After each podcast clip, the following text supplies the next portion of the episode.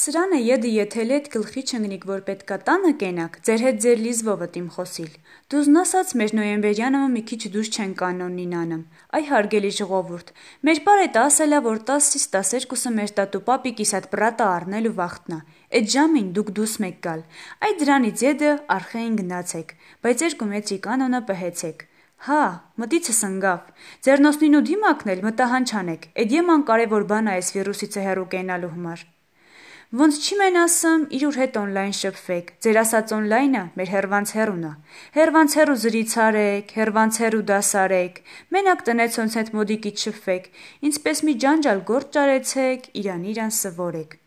Տնեցոնցը քումա կարեք, բախչեն ջրեցեք, կարտոշկեն ցանեցեք, գուրբենի գործեցեք։ Ետնա հիշելտիկ ժու կարոտիլես վախտերը։ Սիրեք իրար, ժողովուրդ ջան։